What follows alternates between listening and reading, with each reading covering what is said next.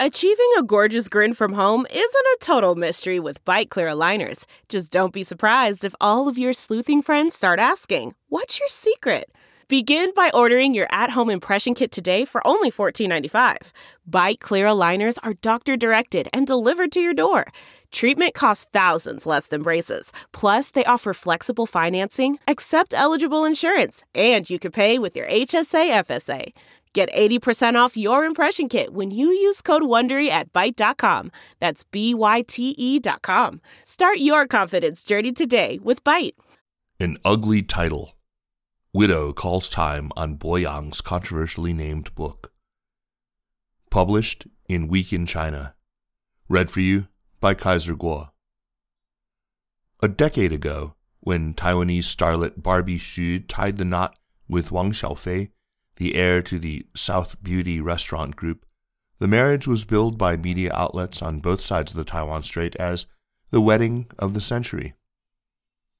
That meant that the announcement of their divorce this week prompted another flurry of commentary on a romance that had come to symbolize the broader ups and downs of cross strait relations, which were enjoying a honeymoon period back in 2011 when the couple first wed. News that the publication of a best selling book is also being discontinued has stirred a different debate on cross strait ties, albeit with a similar end of an era tone. The book in question is The Ugly Chinaman, which has the subtitle The Crisis of Chinese Culture, and it was first published in 1985.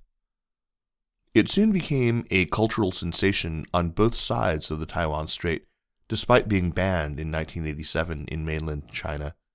It was published in bootleg form or brought in by smugglers until 2004, when censors relented and permitted its publication locally. Bo-Yang was the pen name for Guo Yidong, a Taiwanese writer, historian, and philosopher. Born in Henan province in 1920, he moved to Taiwan after the Kuomintang KMT lost the Civil War in 1949.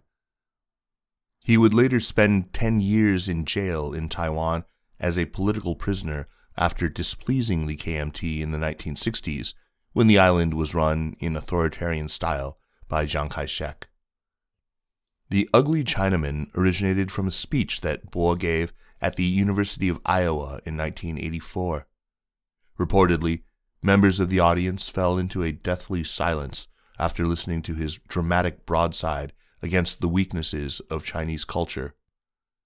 Most Chinese take pride in an ancient civilization backed by the longest written history, nearly 4,000 years.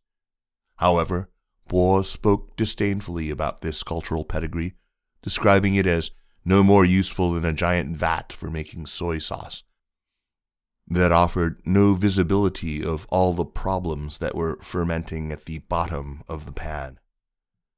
We are ugly because we don't know we are being ugly, Bo warned, coming up with a list of despicable traits of many Chinese, such as being noisy, crude, and disunited. Bo blamed these weaknesses on a neurotic virus in the soy sauce vat culture that was infecting the Chinese and their offspring in a line of attack that seems even more linguistically incendiary in the COVID 19 era. For years, people have been going on about the supreme greatness of the Han Chinese people and boasting endlessly that Chinese traditional culture should be promulgated throughout the world. But the reason why such dreams will never be realized is because they're pure braggadocio, Bo complained. The controversial speech was subsequently converted into written form in The Ugly Chinaman, alongside other political essays by Bo. At a time when China was experimenting with political and economic reforms, Bo's work was almost as popular as River Elegy, a TV documentary that asked challenging questions of its own about traditional Chinese culture. The book has since gone through numerous editions retaining its popularity long after Bo's death in 2008. However, Zhang Xianghua, Bo's fifth wife, announced last week that his most famous work would no longer be published at the end of its current contract in 2024. Boyang once said, We can stop reading this book when China progresses, Zhang told the Global Times in an interview. When the Chinese people stop indulging in problems of the past and have new goals to pursue, this book should be scrapped.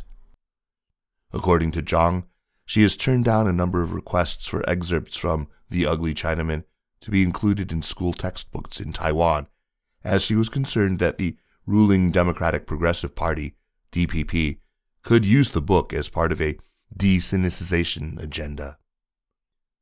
Children who are just in their first year of junior high school, between the ages of 10 and 12, have absorbed very little Chinese culture.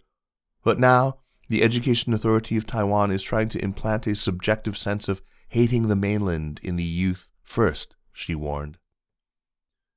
The DPP rejects these accusations, although the Chinese history curriculum has undergone substantial changes since 2016, United Daily News reports, compressing 2,400 years into a few pages of East Asian history.